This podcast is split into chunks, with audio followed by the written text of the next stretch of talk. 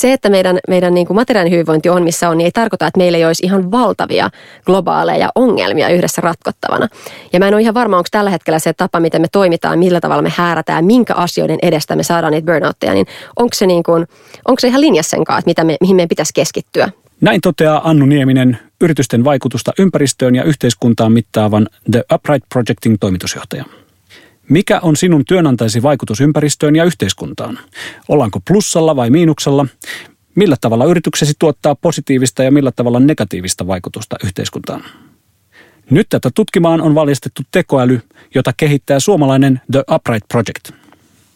Tässä jaksossa The Upright Projectin toimitusjohtaja Annu Nieminen kertoo, kuinka yritysten vaikutusta ympäröivään yhteiskuntaan voi mallintaa tekoälyn avulla – Puhumme myös siitä, kuinka kypsiä suomalaiset yritykset ovat vaikutusten arviointiin.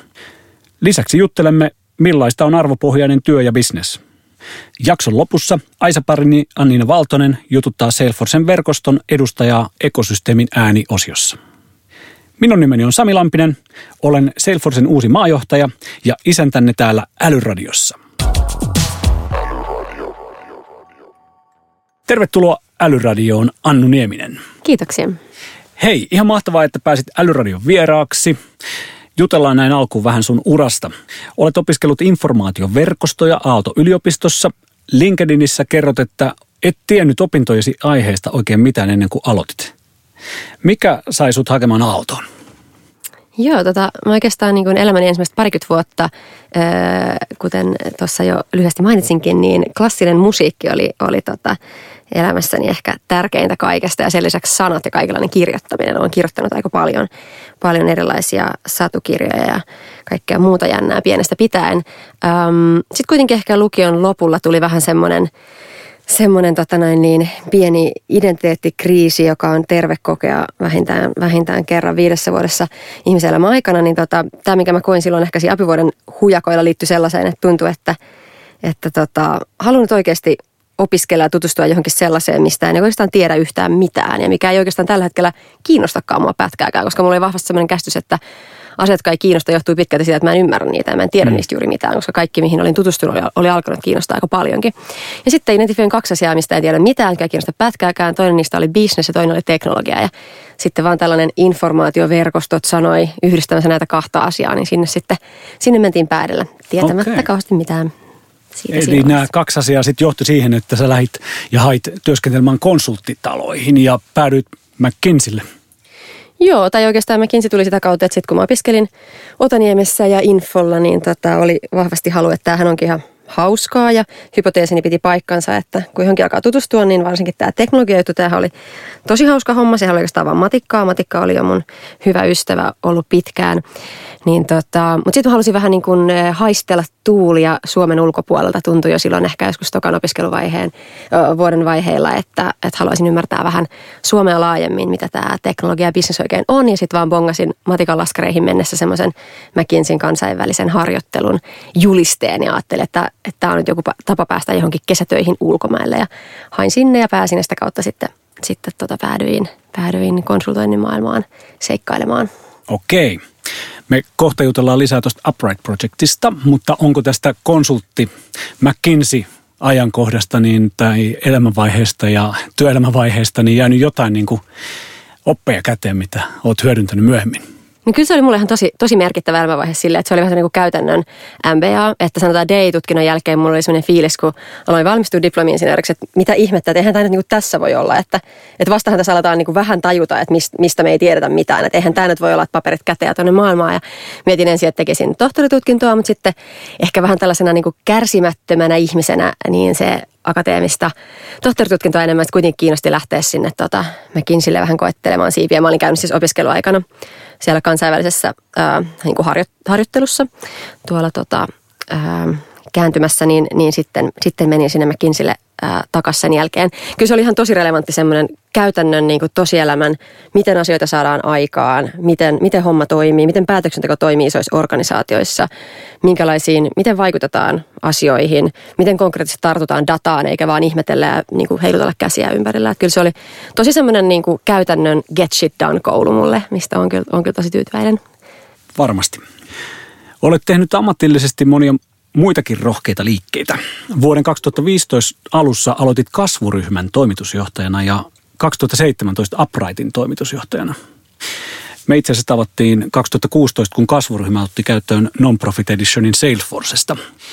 Ähm, millainen muutos oli loikata McKinseyltä kasvuryhmään?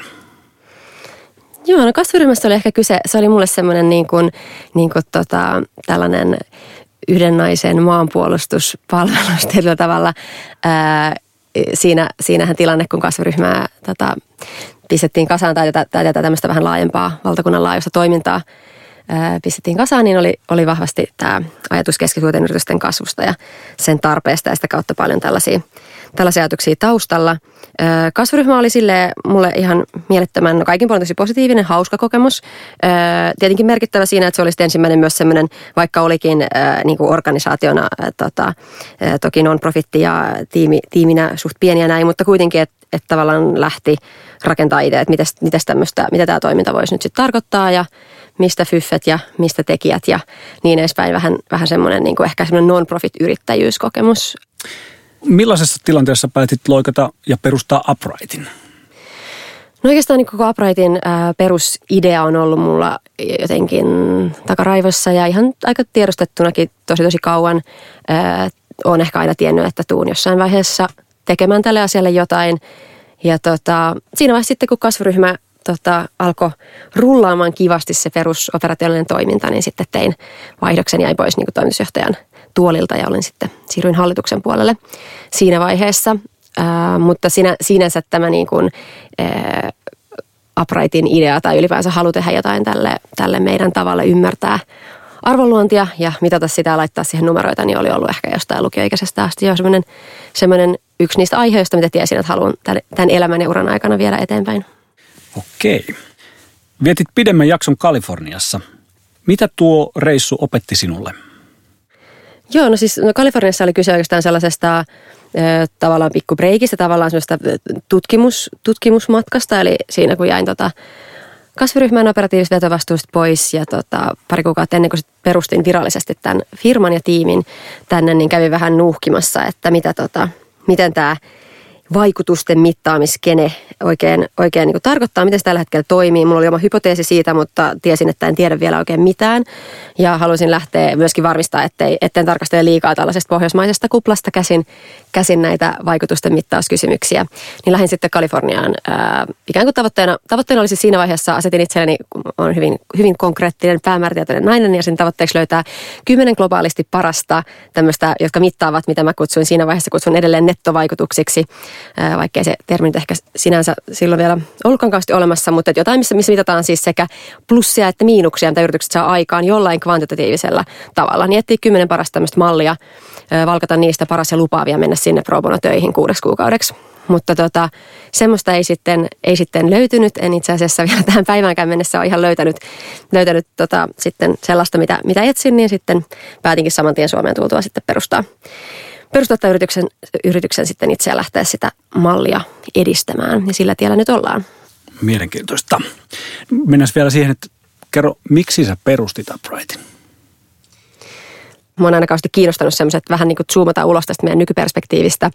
Ää, aika paljon pohdiskellut sellaista, että jos, jos tota, mietitään, että mitkä on ihmisen elojäämisen kannalta keskeisimpiä asioita, mitä me ihmiset oikeastaan niin kuin tarvitaan täällä olemiseen, tarvitaan ruokaa ja juomaa ja, ja lämpöä ja suojaa, niin jos mietitään, että kuinka suuri osa meidän väestöstä – väestöstä käyttää päivittäin aikansa siihen, että tuottaa, tuottaa jotain näistä neljästä asioista tai jakelee niitä loppukäyttäjälle.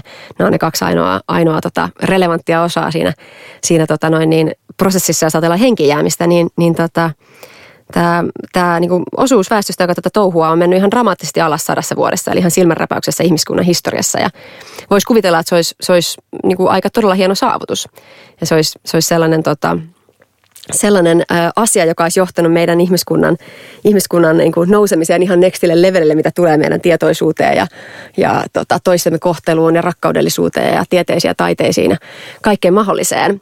Ja että me oltaisiin ainakin niin kuin täysin vapaita työstä ja tästä kaiken näköisestä hääräämisestä ja grindaamisesta niskalimassa, mutta niinhän ei tosiaankaan ole, niin kuin me kaikki nähdään ympärille katsottamme. Ja ehkä tähän liittyvää semmoista juurisyytä liittyen siihen, että, että tota, musta tuntuu, että me ollaan vähän hukattu, hukattu niin kuin katse pallosta, että mitä, mitä todellista todellista reaalimaailman arvoa me saadaan aikaan, kun me tullaan yhteen ja puuhataan. Mitä resursseja me käytetään ja mitä me siinä, mitä me siinä toisaalta luodaan, niin me ollaan ehkä vähän vähän tota, ei ole enää ihan hirveän, hirveän hyviä tarkastelemaan, tarkastelemaan omaa toimintaamme nimenomaan organisaatioissa, kun ihmiset tulee yhteen. Niin tota, tähän, tähän liittyen sitten, sitten olen halunnut lähteä lähteä luomaan jotain parempaa. Sitten törmäsin paljon tähän jo, jo nuoresta lähtien, että ei näitä impactia hommia, että näitä ei niitä voi mitata, kato näitä arvojuttuja. Ja se mä jotenkin ihan, niin kuin, ihan skidistä lähtien hämännyt, että jos joku sanoo, sen mä niin opin aika pienenä, että jos joku sanoo, että no näitä arvojuttuja, näitä ei kato voi tajuta, niin se tarkoittaa, että se ei ihan tiedä, mistä se puhuu. Tai se ei ole ihan määrittänyt sitä kysymystä. Jos mietitään vaikka matematiikkaa tai ohjelmointia, niin, niin toi kuulostaa semmoiselta tilanteelta, missä sulla on vähän hyhmänen niin kuin tavallaan se, se kysymyksen asetanta. Ja sitten mua kiinnosti lähteä vähän haastamaan, että miten niin, että jos me mitataan kaiken maailman imaginäärisiä asioita kuin bruttokansantuote, miettikää nyt oikeasti. Me ollaan ensin keksitty tämmöinen käsite niin kuin rahasta, mm. ja sitten me ollaan keksitty tämmöinen konsepti BKTstä ja näin. Että ei se nyt sen kummempaa oikeasti lähteä, lähteä tota noin, niin, luomaan myös muun tyyppisiä tapoja mitata meidän toiminnan kokonaisvaikutuksia. Helppoa se ei ole, se vaatii matemaattista mallintamista, se vaatii vähän nykyajan ATKta jeesiksi, mutta mahdotonta se ei missään tapauksessa ole. Ja ehkä keskeistä tässä on se, että että mä uskoin, että haluan, haluan näyttää, että meillä on mahdollista mitata kokonaisarvonluontia merkittävästi paremmin kuin miten me tänään sitä hahmotetaan. Ja se on ollut tässä ehkä niin kuin Uprightin, Uprightin tota noin, niin mallirakennuksessa semmoinen tietty, tietty avain design-prinsiippi, jonka kanssa ollaan sitten lähdetty liikenteeseen ja sillä tiellä nyt seikkaillaan. Tuohon mitattavuuteen, niin puhuit aiemmin, että haluat selventää eron vastuullisuuden ja vaikuttavuuden väliltä. Mitä se on? No ehkä just keskeisesti tuohon, että puhutaanko me, että miten asioita tehdään vai mitä me viime kädessä tehdään. Jos mä annan tosi brutaalin esimerkin, mistä varmaan joku vetää herneen enää, niin, mutta annan nyt kuitenkin, niin tota, me voidaan ajatella vaikka joku vaikka salamurhaaja. Ja se voi vaikka käyttäytyä tosi kohteliasti. Se voi kerätä kaikki roskat kadulta perässään ja se voi tota, ystävällisesti avata mummoille ovia. Se voi olla äärimmäisen kohtelia ja kivasti toimia, mutta sen, niin se sen business ja se nettovaikutus on, niin no, no okei, okay, se, se tappaa ihmisiä, selvä, ok. Sitten toinen vaihtoehto, toinen esimerkki, meillä voi olla joku tota, tosi epäseksikäs vantaalainen viemärifirma. Se rakentaa viemäriverkostoa tuolla Vantaalla. Niillä ei ole mitään erilaista, erikoista mindfulness-ohjelmaa työntekijöille tai ne ei ole osallistunut kaiken maailman kampanjoihin ja niillä ei ole Great Place to Work, work niin kuin, äh, sertifikaattia tai vettä säästäviä vessanpönttöjä toimistolla. Mutta se, mitä ne tekee, se tapa, millä ne käyttää niitä resursseja, tässä tapauksessa jotain metallia ja energiaa ja vähän vettä ja kaikkea muutakin tarvitaan siihen viemäritoimintaan, niin se on äärimmäisen nettojärkevää resurssien käyttöä. Se, mitä siitä seuraa, on se, että Vantaalla kaksivuotiaat lapset ei kuole ripulitauteihin, koska meidän kakka ei kaduilla. Tässä on yksi esimerkki yrityksestä, josta ensimmäistä voitaisiin kuvalla jollain tavalla, että se, että miten se tekee asioita on kauhean kiva, ja toisella taas se, että mitä se oikeasti tekee, siinä on niin kuin, niin kuin ikään kuin homma kohillaan. Tämä on se keskustelu, mihin suuntaan me halutaan viedä. Me, me koetaan, että vähän liikaa vielä yhä edelleenkin tuijotellaan lillukanvarsia katsotaan sitä tapaa tehdä ja jotain tämmöisiä erilaisia sertifikaatteja, mitä on keräilty, eikä uskalleta katsoa sitä maalaisjärkistä resurssien käytön kokonaissummaa, missä aidosti katsotaan niitä miinuksia ja plussia silmästä silmään. Joka ikinen yritys aiheuttaa negatiivisia vaikutuksia, käyttää kustannuksia. Mä en voi pyörittää yhden naisen jotain konsultitoimistoa himassa läppärin kanssa ilman, että mä aiheutan sillä miinuksia. Mä otan oman työpanokseni pois muista ratkaisuista, se on ehkä vaihtoehtoiskustannus, sen lisäksi mä aiheutan totta kai jotain GHG-emissioita tällä touhullani. Kysymys kuuluu, että mitä mä saan siellä plus pluspuolella aikaan? Onko siinä jotain järkeä? Missä, missä summassa, missä suhteessa nämä, nämä kaksi puolta ovat keskenään? Se on se, se niin kuin tavallaan suuri, suuri ikään kuin paradigman muutos tai keskustelun sävyn muutos, mikä me halutaan saada aikaan. Wow. Loistavat brutaalit esimerkit. Sanoit myös aiemmin, että yrityksen markkina-arvo ei välttämättä enää ole paras tapa mitata yrityksen arvon luontia. Miksi ei? No ideaalisesti tietenkin se on, sit kun me taas saadaan parempia mittareita siihen, että minkä perusteella erilaiset markkina-arvoon vaikuttavat toimijat, kuten vaikka sijoittajat, asiakkaat ja työntekijät tekee niitä, niitä valintoja. Mutta tällä hetkellä no, voidaan me itse katsoa ympärille. Ehkä se ei olekaan hyvä merkki siitä, että millä tavalla me ihmiskuntana käytetään resursseja. Sen takia me halutaan ikään kuin vähän täydentää tätä dataa, dataa tällaisella netto, nettovaikutusprofiilityyppisellä tyyppisellä tarkastelulla, missä vaikka työntekijät voi päättää, että jos mä nyt sitten, sitten omistan tämän vaikka suuren eh, markkinointi- tai mikrobiologi-osaamisen jollekin yritykselle, niin, niin varmaan, varmaan tota olisi kiva, että se saisi jotain järkeviä asioita mun arvojen mukaan aikaan ja sitä kautta esimerkiksi ohjata työ, työvoiman suuntautumista tai sitten pääomien, niin kuin tässä tietenkin meidän sijoittajabisneksessä keskitytään siihen, tai sitten asiakas, ihan asiakaskäyttäytymisen ohjaamista. All right. Otetaanpa sitten hieman laajempi näkökulma. Tässä ajassa on jotain tosi erikoista, sillä moni yritysjohtajakin perään kuuluttaa yrityksiltä isompaa yhteiskunnallista roolia. Tuntuu, että mannerlaatat liikkuvat. Financial Timeskin vetoaa, että kapitalistinen järjestelmä pitää rakentaa uudelleen. Mistä tulee paine tähän muutokseen? No, jos me katsotaan, mikä tilanne on meidän planeetalla, siitä nyt tuskin tarvitsee tässä kauheasti sen enempää, enempää niin kuin pyöritellä. Sitten toisaalta mietitään, että mikä ylipäänsä suhtautuminen meidän resursseihin myös vaikka ihmisnäkökulmasta. Mitä tekee tällä hetkellä ihmiskunnan kykenevimmät, onnekkaimmat ja koulutetuimmat – vaikka 5 prosenttia. Öö, ja onko meillä varaa niihin valintoihin, mitä me tällä hetkellä tehdään tuolla alueella? me katsotaan vaikka, mitä mietitään niissä vaikka kyke, kykeneimpiä vaikka 5 prosentin puuhia. Ehkä jossain meillä on ollut historiassa erilaisia vaiheita. Jossain vaiheessa ne on jotain lääkäreitä, kenties poppasmiehiä, ehkä jotain opettajia, ehkä jotain sotilaitakin joskus, ties mitä milloinkin. Tällä hetkellä aika moni niistä vaikka koodaa kivoja appeja. Osa on hyödyllisiä, osa ei ehkä niinkään. Öö, ja totta kai jälleen kerran arvokysymys, että mitä sitten pidät hyödyllisenä ja miten. Mutta mutta kyllähän meillä, niin kuin, kyllähän meillä ihan oikeasti se, että meidän, meidän niin kuin materiaalinen hyvinvointi on missä on, niin ei tarkoita, että meillä ei olisi ihan valtavia globaaleja ongelmia yhdessä ratkottavana. Ja mä en ole ihan varma, onko tällä hetkellä se tapa, miten me toimitaan, millä tavalla me häärätään, minkä asioiden edestä me saadaan niitä burnoutteja, niin onko se, niin kuin, onko se ihan linjassa sen kanssa, että mitä me, mihin meidän pitäisi keskittyä? Siirrytään tuohon arvopohjaiseen työskentelyyn ja bisnekseen. Nettisivuillanne lukee, että tiiminne koostuu hurjapäisistä nörteistä. Tämä kuulostaa mahtavalta, sillä täällä älyradiossa me tunnetusti dikkaamme nörteistä. Minkä verran teillä on porukkaa töissä tällä hetkellä? Tällä hetkellä meitä on semmoinen vähän vajaa kymmenen hengen tiimi, eli ollaan vielä tämmöinen, tämmöinen kasvuvaiheessa oleva pieni porukka. No, miten kehitätte analyysiä ja palvelua? No ihan konkreettisesti, mitä me päivisin tehdään, me devataan aika paljon tätä meidän mallia. Sanitsekataan, katsotaan mitä, mitä tulokset sanoo, testataan sitä suhteessa muihin datalähteisiin, se on äärimmäisen tärkeää. Ollaan kartalla siitä, mitä OECD tuumaa, mitä YK tuumaa, mitä, mitä yliopistot suoltaa ulos. Ymmärtää, miltä meidän malli, malli tota noin, niin menee käsikädessä tai ei mene käsikädessä näiden tulosten kanssa ja mistä siinä on, mistä siinä on kyse. Eli ihan tätä niin kuin hyvin, hyvin konkreettista mallin kehitystyötä, se on se meidän niin kuin pää, pääpiivi, mihin keskitytään. Yhtenä työntekijänä teillä on Leena Leena, joka on kehittämänne tekoäly. Kerro meille, miten se toimii.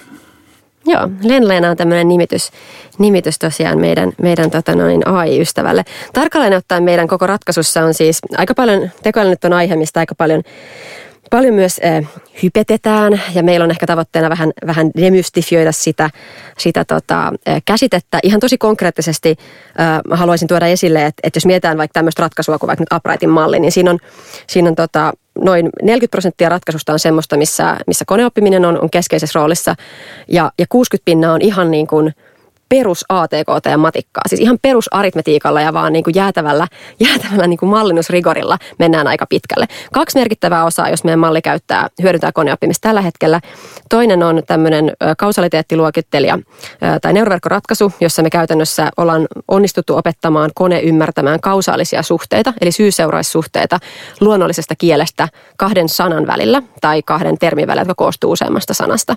Se on niin kuin se ehkä meidän IPn, kärki, IPn keihään kärki, kärki, jonka, tota noin, niin, jonka avulla myös tämä ratkaisu ylipäänsä on mahdollista. Eli se, että me voidaan lukea tieteellisiä artikkeleja automaattisesti. Toinen sitten koko prosessin vaihe, jossa käytetään koneoppimista hyödyksemme, on sitten se, kun me tota, matchataan oikeita reaalimaailman yrityksiä tuotteisiin. Kroolataan käytännössä sinne nettipresenssiä ja, ja tota, sen avulla ää, määritetään, että millä todennäköisyydellä nyt vaikka Nokia-niminen yritys tekee jotain tiettyä tuotetta. Niin tässä on sitten toinen tämmöinen neuroverkkoratkaisu käytössä. Mutta äh, Leena on siis meidän työkaveri ja hyvä, hyvä tota, ystävä. Opetamme häntä päivittäin, annamme keppiä ja porkkanaa. Leena tämä varsinainen keihäänkärki, eli tämä kausaliteettiluokittelija syntyi siten, että me ensin, ensin tota, äh, itse käsin luokiteltiin yli 33 000 tieteellistä artikkelia, eli käsin, käsin luettiin ja, ja luokiteltiin ja sen avulla sitten ollaan opetettu tämä meidän, meidän tota noin niin, luokittelija tekemään, mitä se tekee. Eli, eli sanotaan, että Leena on hyvin, hyvin tota, tarvii paljon ihmisystäviä ja oppii ihmisystävien kanssa. Ja me päivittäin vähän annetaan sille keppiä ja porkkana, että se oppisi fiksummaksi ja, ja niin se vaan kovasti oppii joka päivä.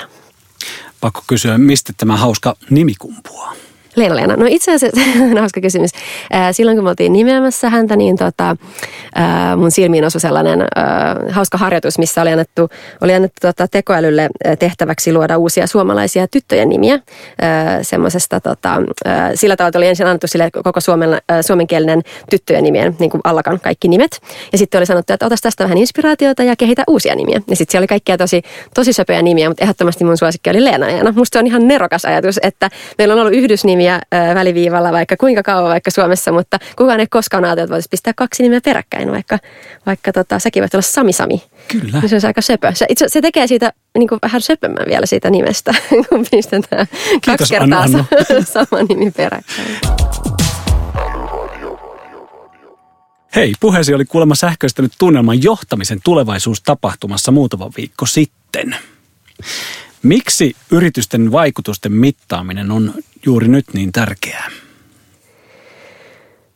No kyllähän tässä ollaan, niin kuin, jos nyt ajatellaan ihan ensin yksittäisen yrityksen näkökulmasta, jos puhutaan nyt vaikka johtamisen näkökulmasta, niin kyllähän yrityksen pitää niin kuin pystyä voimaan perustella äh, sen, sen olemassaolon oikeutus nyt vähintään sen sidosryhmille. Ei välttämättä joka päivä tule mietittyä näin sille pohjamutia myöten, mutta siitähän nyt viime kädessä on kyse. Sun pitää perustella asiakkaille, sijoittajille, työntekijöille, mahdollisesti muillekin sidosryhmille, että, että, että tämä mitä tästä touhutaan, niin me niin kuin saadaan enemmän aikaan kuin mitä me vaikka tuhotaan. Se voisi olla se, niin kuin se lähtökohtainen niin kuin vaatimus, että, että tota, jos me aiheutetaan skaadaa, niin ei hätää, me kuitenkin niin kuin saadaan jotain enemmän kivaa täällä, täällä plussapuolella aikaan.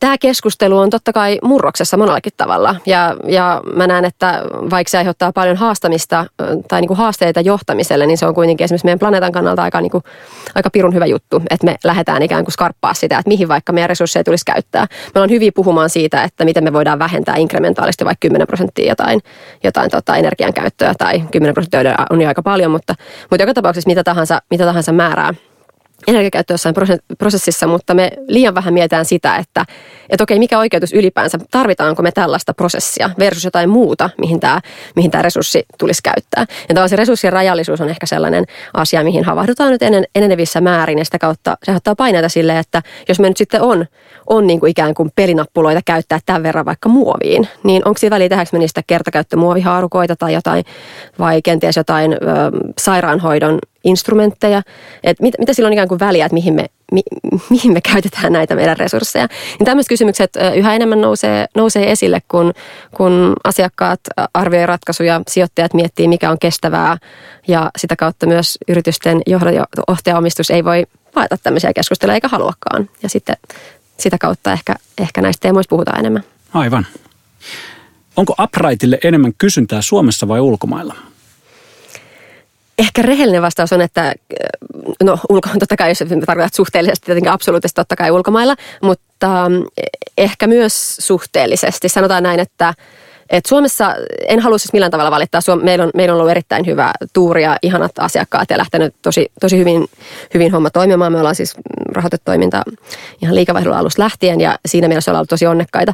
Mutta kyllä ehkä sanotaan, että vielä semmoinen niin business, business niin kuin tietoisuus siitä, että miten kriittisiä nämä asiat ovat, niin ovat, on kyllä ehkä, ehkä joissain verrokkimaissa, missä nyt on vaikka käynyt puhumassa tai keskustelua asiakkaiden kanssa, niin ehkä vielä hitusen pidemmällä. Ei Suomessa ole mitenkään huono tilanne, mutta sanotaan, että semmoinen kiinnostusta on kaikilla valtavasti mutta sitten semmoinen niin kuin valmius ymmärtää, että täällä pitää kanssa tehdä jotain ja pistää niin kuin homma toimimaan, niin, niin, tota, niin ö, ehkä, ehkä sanotaan nyt vaikka Tanskassa, nyt jos ajatellaan ihan pohjoismaista vertailua, niin meidän pienen rajallisen kokemuksen perusteella ehkä vielä vähän niin kuin ripeämmin toimitaan tällä, tällä areenalla.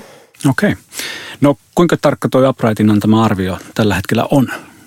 Mallihan on siis täysin iteratiivinen. Eli meidän idea on ollut lähteä siitä, että millä tavalla voidaan luoda parempaa informaatiota näistä kysymyksistä kuin mihin tällä hetkellä me perustetaan meidän päätökset. Öö, eli lähdetään vaikka siitä, että moni sanoo, että, että eihän me voida vertailla jotain kahta eri vaikutuskategoriaa, mutta mehän tehdään niin joka päivä. Sanotaan, että me ollaan vaikka, vaikka tota perheen isä ja sitten meillä on kaksi tonnia ylimääräistä fyffeä ja me päätetään, että viedäänkö me perhe Teneriffalle vai hoidetaanko me joku hammasoperaatio, joka on pitkään pyörinyt. Kaksi täysin erilaista. Yksi liittyy omaan terveyteen, yksi liittyy johonkin vapaa-aikaan, ihmissuhteisiin, mihin tahansa. Me tehdään tämmöinen päätös. Tai johtajana öö, me, me tiedetään, että meidän pitää nyt te, tehdä jotain, meillä on huono, huono kannattavuustilanne ja, ja meidän pitää päättää, että, että tota noin niin, laitaanko me pihalle vaikka jotkut meidän kolme, kolme tota noin niin, lojaalia, kohta eläköityvää työntekijää, joka olisi meidän niin kuin OPEXin, OPEXin kannalta tässä vaiheessa hyvä, mutta sitten ehkä aika epäinhimillinen asia vaikka meidän kulttuurille. Me tehdään ihan päivittäin erilaisia ratkaisuja, missä me painotetaan täysin eri kategorian arvoja. Meidän aivot yrittää vähän suojella meitä siltä, että me oltaisiin niin kriisissä, että minkälaisia, minkälaisia appelsiineja ja omenoita me oikeasti vertaillaan päivittäin. Me ollaan pyritty tekemään nämä oletukset läpinäkyväksi, rakentaa tämä malliksi, että me ensinnäkin ymmärretään, että ostaa se stikkarin, valitset vaikka, että okei, nyt tulee vähän sokeria, se ei varsinaisesti ole fyysisen terveyden kannalta hyvä juttu, mutta ehkä tästä tuli sulle hyvä mieli. Tämä on vaikka tämmöinen trade-off, minkä sä teit. Tai päättää, jos lentää nyt sitten kuitenkin sinne Teneriffalle, päätit, että nämä hiilidioksidipäästöt on ihan ok suhteessa siihen, että sä vetet sit sun perheen kanssa siellä aikaa ja saat jotain jaksamista sitten taas taistella sitä ilmastonmuutosta vastaan jossain muualla tai mit, mitä tahansa. Ottamatta nyt yhtään kantaa, onko nämä hyviä vai huonoja tai mitään tällaista. Se ei ole meidän tehtävä Uprightissa, vaan piirtää nämä oletukset auki. Sun kysymys siitä, miten hyvin tulokset on tällä hetkellä. No sanotaan, että mulla oli itsellä sellainen ajatus, että siinä vaiheessa, kun tulokset on ikään kuin, tämä kertoo meille parempaa informaatiota kuin muut tällä hetkellä on niin kuin saatavilla olevat lähteet tästä kokonaisarvonlonnista, joka on siis huom eri kysymys kuin vaikka joku tietyn yhden vastuullisuusaspektin kysymys, niin siinä vaiheessa me julkistetaan tätä data. Ja siitä on nyt reilu vuosi, niin ehkä se vastaa, vastaa tavallaan siihen kysymykseen siltä osin. Mutta totta kai tämä meidän, niin kuin, jos ajatellaan vaikka ihan tälläkin hetkellä niin kuin erilaiset tekniset kehitysmekanismit, jotka on käytössä liittyen vaikka uusien datalähteiden lisäämiseen ja niin edespäin, niin onhan se potentiaali kuitenkin valtaosin vasta, vasta edessä. Aivan. Ja quantum computing kohta tulossa ja sittenhän me räväytetään kaikki data ja saadaan tuloksia ihan eri lailla. Ketkä ovat teidän asiakkaitanne? Asiakkaat tällä hetkellä on pääsääntöisesti institutionaaliset sijoittajat, eli esimerkiksi suuremmat pankit, työeläkeyhtiöt, jonkin verran myös PVC-toimijoita, jotka haluaa siis ymmärtää, heillä on insentiivi ymmärtää heidän omien, omien tuotteidensa, sanotaan vaikka rahastojen kokonaisvaltaisia vaikutuksia. He, heidän pitää vastata heidän omille sitten asiakkailleen tai sijoittajille, että mitäs tällä, mitäs tällä fyffellä sitten saadaan oikeastaan aikaan. Ja aika usein se on paitsi toi vaikutusnäkökulma, niin ihan puhtaasti myös riskinhallintanäkökulma. Että et sanotaan, että jos EU nyt kiristää jotain regulaatiota liittyen päästötyyppiin X, niin mikä osa meidän teistä kärsii tästä, mikä reagoi kenties positiivisesti ja mikä osa on täysin indifferentti tämmöiselle muutokselle. Eli ikään kuin sitä tavallaan kokonaisarvonluonnin hahmottamista, hahmottamista heidän tuotteisiin suhteen tai tuotteisiin nähden on se, mitä tehdään. Miten nämä asiakkaat on ottanut vastaan suhteellisen uuden niin kuin, tavan mallintaa tätä? No mä olin äh, aika paljonkin valmistautunut sellaiseen, äh, niin kuin henkisesti budjetoinut sellaiseen tietynlaiseen, tietynlaiseen tota noin niin, äh, asian, asian tota, avaamiseen erilaisten näkökulmien pallottelemiseen aikaa. Sanotaan, että isossa mittakaavassa instituutioiden sijoittajat, kuten myös yritykset itsekin, ovat yllättävän, tai en tiedä onko se niin yllättävää, mutta kuitenkin äärimmäisen valmiita tällaiseen muutokseen. Et ihan sellaiseen perus, niin kuin, että miksi impactia pitäisi mitata, tämmöistä ei tarvitse kauheasti enää perustella. Se on päivän selvää, ne näkee sen omassa bisneksessään. Se, että mitä erilaisia niin kuin lähestymistapoja on, on olemassa, niin siinä ehkä tämä meidän tämmöinen niin makrotaso ja top-down lähestymistapa on tosi erilainen, mihin on totuttu. On totuttu siihen, että lähdetään sitten yritys kerrallaan sieltä yrityksen sisältä vaikka muodostamaan tai raportointia. Mä en itse usko, että semmoinen muutos voi ikinä tapahtua siitä, että me oletaan, että joka ikinen, joka ikinen yritys lähtee panostamaan merkittäviä määrin resursseja vaikka omaan impactin mittaamiseen, tai että ne lähtisi miettimään, miten me lähdetään matemaattisesti mallintamaan paljon sen kon, kokkolaisen konepajan nyt pitäisi, tai mistä osasta vaikka globaalia kupari tota, tuotantoketjuja ne on, ne on vastuussa, vaan mä uskon, että tämä skene tulee pikkuhiljaa muuttumaan tämmöisten erilaisten niin kuin top-down ikään kuin lähestyy, lähestyy makrotasolta, niin tällaisten lähestymistapojen muodossa me pyritään tarjoamaan yksi sellainen. Sivullanne on myös testi, jossa voi tutkia oman työnsä vaikuttavuutta. Ää, millaisia vinkkejä antaisit ihmisille, jotka haluaa muuttaa oman työnsä ja työnantajansa vaikutusta? No äärimmäisen tärkeää on nimenomaan toi äh, ikään kuin tämmöinen äh, kasvun mindset, mä en tiedä, tämmöinen growth mindset, tämmöinen finglish, mitä aika paljon Suomenkin työelämässä käytämme. Äh, tarkoittaa siis sitä, että, että meitä ei Aplatissa niinkään kiinnosta dumata, että, että onko se paha vai hyvä yritys, vaan nimenomaan hahmottaa, että mitä, mitkä on ne stepit, miten tämä nettovaikutus voi jatkuvasti parantaa ja minkälaiset mekanismit sitä ylipäänsä parantaa. Siinä tietenkin on tosi oleellista just se, että, että ihmiset suhtautuisi oman, oman vaikka työnantajansa nettoimpaktiin silleen, että lähdettäisiin miettimään, että okei, mitä tälle tehdään, mitä on meidän suurimmat miinukset, mitä niistä kannattaa pienentää, kaikkia ei kannata pienentää, esimerkiksi tämmöinen niukan korkeasti koulutun ihmispääoman vaihtoehtoiskustannuspointti ei ole, lähdetään potkia kaikki tyypit pellolle, vaan vaan ideana on saada sitä nettosummaa ylös, joka tarkoittaa tässä tapauksessa sitä, että niitä plussia, joita, vastaan, joita sitä miinusta vastaan sitten niin kuin tehdään, niin niitä lähdetään kasvattamaan. Eli se, että lähdetään identifioimaan niitä osia oman yrityksen vaikutusprofiilissa, jossa, jossa se nettoinfektin parantaminen ja bisneksen edistäminen menee käsi kädessä. Se on hyvin, hyvin niin kuin oleellista pyrkiä, pyrkiä tunnistamaan, missä nämä bisnesintressit ja, ja tota noin, niin, uh, impact-intressit menee käsikädessä. On ainoa tapa tehdä se jollain kestävällä tavalla, missä, missä tota, yritys voi, voi voida hyvin, hyvin samalla. Mutta ehkä kyllä meillä aika paljon myös, myös meitä lähestyy vaikka nuoria, korkeasti kouluttuja ihmisiä, jotka haluaa myös miettiä, että mihin niiden kannattaisi niiden oma, oma niin työpanoksensa – ää, tota, kohdistaa. Et ihan puhtaasti kysyä, että, että voisinko käyttää tätä siihen, että voisin ränkätä, ränkätä firmoja ja, ja katsoa siitä, että mihin, tota, mihin, ää, mihin firmaan mun kannattaa tämä minun, minun erinomainen koodaustaitoni vaikka nyt sitten ää, tota, omistaa. Niin totta kai tämä on myös yksi meidän näistä kohderyhmistä, vaikka ei vielä olla suoraan siihen mitään palvelua tehty, mutta tulossa on semmoinenkin. Joo, juuri näiden nuorten ja milleniaalien tulosta työelämään puhutaan paljon ja moni heistä on jo työkavereinamme. Miten sä näet, että onko sukupolvissa eroja ja miten he suhtautuu näihin teemoihin? Mm, haluaisin sanoa, että siinä mielessä se, että, että halutaan, että työ, työ on niin kuin maalaisjärkisesti järkeen käypää ja nettona niin kuin luo arvoa eikä tuhoa, niin on täysin universaali asia. Siinä ei ole musta mitään ikään, ikään liittyvää kysymystä. Yhtä lailla mun mummo ja vaari ja heidän mummo ja vaarinsa koki, että, että siellä pellolla kannattaa olla duunissa vaan, jos siitä koituu jotain järkevää. Ja usein koituu jotain äärimmäisen nettojärkevää. Esimerkiksi se, että, että kyllä lapset ei kuollut nälkää, jos käytiin siellä pellolla. Ja se, on, se perustelee sen työn merkityksellisyyden aika, aika niin kuin aika vakuuttavasti. Nykyään niin ei välttämättä voi sanoa. Jos sä grindaat jollekin vakuutusyhtiölle jotain, jotain tota noin niin, markkinointimateriaaleja, voidaan miettiä, että mit, mitä niin kuin, se pitää miettiä vähän analyyttisemmin, että mitä tässä nyt oikeasti seuraa ja kuka kuolisi, jos mä en tätä tekisi.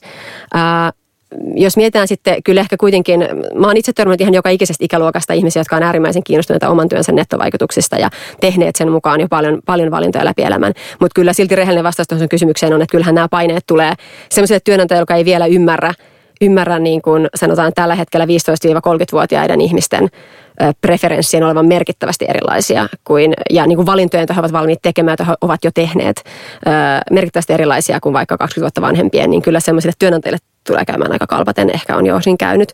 Et, et kyllä tämmöisiin kysymyksiin pitää olla vastauksia. Just juttelin yhden, yhden tota, ja tämä ei todellakaan päde vaan mihinkään korkeasti koulutettuihin kermapeppuihin, vaan just juttelin yhden, yhden henkilön kanssa, joka, jota tota noin, niin, rekryää hitsaajia, hitsaajia tämmöiseen yhteen tota, teollisuus teollisuuslaitokseen ja sanoi, että, että heidän rekrytoinnut siellä ihan ymmällään, kun, kun siellä tota, yhä useampi semmoinen 17-vuotias tota, ammattikoulusta tuleva poika kysyy, että no mutta mikä teidän, mitä te saatte aikaan, mitkä teidän kokonaisvaikutukset on, miksi te olette olemassa, mikä on teidän tota, merkitys.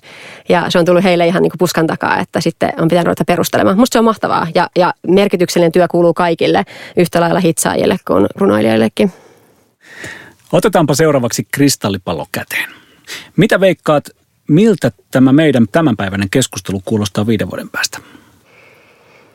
Mä toivon, että kuulostaa hassulta ja naivilta ja banaalilta. Mä toivon, että, että tota, ää, ollaan, ollaan päästy eteenpäin siinä, että meillä on, on huomattavasti enemmän standardin omaisia vaikutusten mittaamisratkaisuja käytössä. Siten, että me itse tiedetään, että okei, ai sä oot siellä Salesforceista, joo joo, niin okei, teillä oli tässä tästä 9.7, mutta sitten jos, jos katsotaan verrattuna tähän, tähän arvosettiin, sitten sit performit vähän paremmin, että se oli tuo 14,2, okei.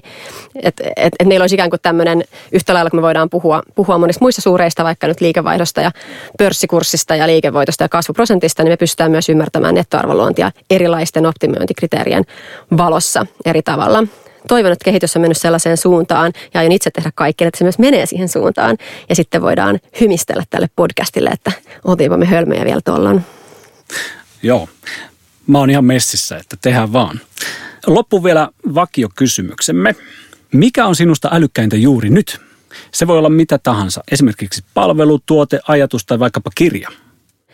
Öö, mediaa selatessani mulla on tullut sellainen ajatus, että älykkäintä juuri nyt – on ja, ja olisi ja mitä, mitä toivoisin näkeväni itsessäni ja muissa enemmän.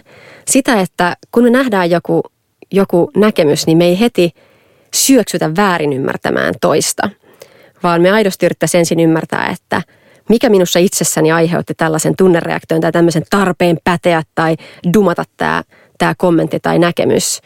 Ja millä tavalla mä voisin itse asiassa ymmärtämisen kautta päästä paljon rakentavampaan positioon tämän henkilön, henkilön kanssa, joka laukoi mun mielestä jotain tyhmää.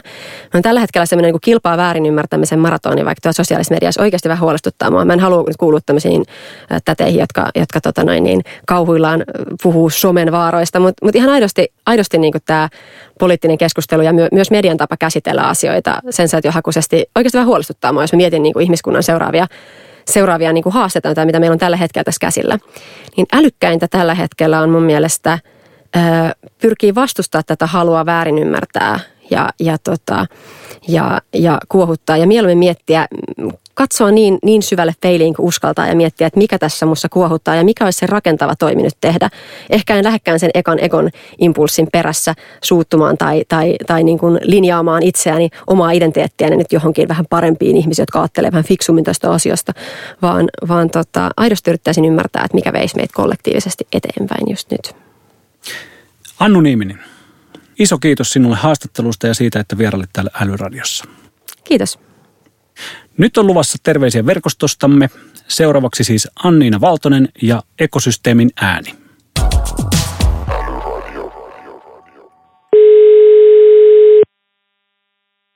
Moikka Markko. Kertoisitko, kuka olet ja missä työskentelet? Joo, eli, eli Markku Laukka Aksenturelta Eli mehän ollaan teidän suuri yksittäinen kumppani ja muutenkin maailman suurimpia konsulttitaloja. Vedän meidän meidän Salesforce-praktiikkaa. No millaisten työprojektien parissa se sitten juuri nyt työskentelet? No, tyypillinen työpäivä, se rakentuu eri asiakkuuksia ympärille. Että just tuossa laski, että, että tässä on nyt tullut neljä päivää tällä, tällä työviikolla, niin mä oon ehtinyt yli kymmenen eri asiakkaan asioita hoitaa. Ja tietysti iso osa sitä työstä on sitä, että mä yhdistän eri asiakkaita ja kumppaneita ja Accenture-asiantuntijoita toisiinsa, mutta teen myös myyntityötä ja on mukana noiden isompien toimitusten hallinnassa. Ja tällä viikolla nyt erikseen vielä mietitty Dreamforce-konferenssiohjelmaa ja, ja olin meidän uusille Accenturelaisille kertomassa meidän strategiasta, että se on vähän eri, erilainen juttu tällä viikolla. No mitäs puolestaan uutta sä oot sitten oppinut työssäsi viime aikoina? No, tällä viikolla varmaan se ihan, ihan uusi, uusi asia on ollut tuo Accenturen pankkitoiminnan. Meillä on tämmöinen Salesforce-pohjainen valmis ratkaisu, mihin mä oon tutustunut. Että se on kyllä, voin kertoa, että on hieno ja nopeuttaa aika paljon tämän, tämän alueen toimituksia. No onpa mahtava kuulla. Mitäs puolestaan sä haluaisit sitten oppia? No varmaan niin kokonaisuutena sen, mihin koko ajan enemmän mennä tähän niin tekoälymaailmaan ja Einstein-maailmaan ja, ja ehkä, ehkä niin kuin ensimmäinen, ensimmäisenä ymmärtää koko ajan paremmin, että mitä sillä tekoälyllä voi tehdä ja ei voi tehdä. Että, että varmaan se on semmoinen oppimisalue, mihin mä haluan oppia lisää. No hienoa. Tästä tekoälystä onkin hyvä kysyä seuraavaksi sulta, että mikä sitten on ja älykkäintä just nyt? Niin, no, no siis mä, mä nautin tosi paljon siitä hetkestä just ennen kuin oivaltaa jotain, kun näkee, näkee ne palapelin palaset ja ne on sinne pöydällä ja ne on sinne aavistus, että näistä varmaan jotain voisi syntyä, mutta, mutta ihan ei ole, ei ole vielä niin ulos sieltä sumusta. Ja, ehkä siihen liittyen mä aloitin kuuntelemaan tuossa just sellaista kirjaa kuin Kissani Jugoslavia, tämä Fighting Stovatsin kirja. Ja, ja siinä on kaksi sellaista rinnakkaista tarinaa. Toinen on tosi tällainen kaurismäkeläinen realistinen tarina ainakin tähän mennessä siinä, siinä kirjassa ja, ja toinen tosi surrealistinen, että siinä mä oon just sellaisessa kohdassa, missä tämä kertoja ihastuu puhuvaan kissaan ravintolassa. Ja, ja, ja, se, että miten, mihin tämä kehkeytyy ja mitä tämä merkitsee, niin, niin mulla alkaa olla vähän, vähän ajatuksia ja aavistuksia, mutta, mutta en tiedä kuitenkaan, että mitä, mitä siinä tulee tapahtua. Että koneet on, on hyviä tekemään tämmöisiä korrelaatiokuvia ja tunnistaa niitä, mutta tämmöinen niin absurdista nauttiminen, niin se koskee jotain sellaista ihmi, ihmisen älystä, mihin kone ei ihan hetkessä tule kykenemään. Hienoa. Markku Laukka, kiitos sulle tosi paljon näistä ajatuksista. Hei, kiitos paljon. Kiitos sinulle hyvä kuulija, kun kuuntelit Älyradiota. Toivottavasti viihdyit seurassamme. Palautetta otamme mielellään vastaan esimerkiksi Applen podcast-sovelluksessa sekä Twitterissä häsällä älyradio. Lisätietoja Älyradion aiheesta löydät blogistamme osoitteesta salesforce.com kautta suomi-blogi.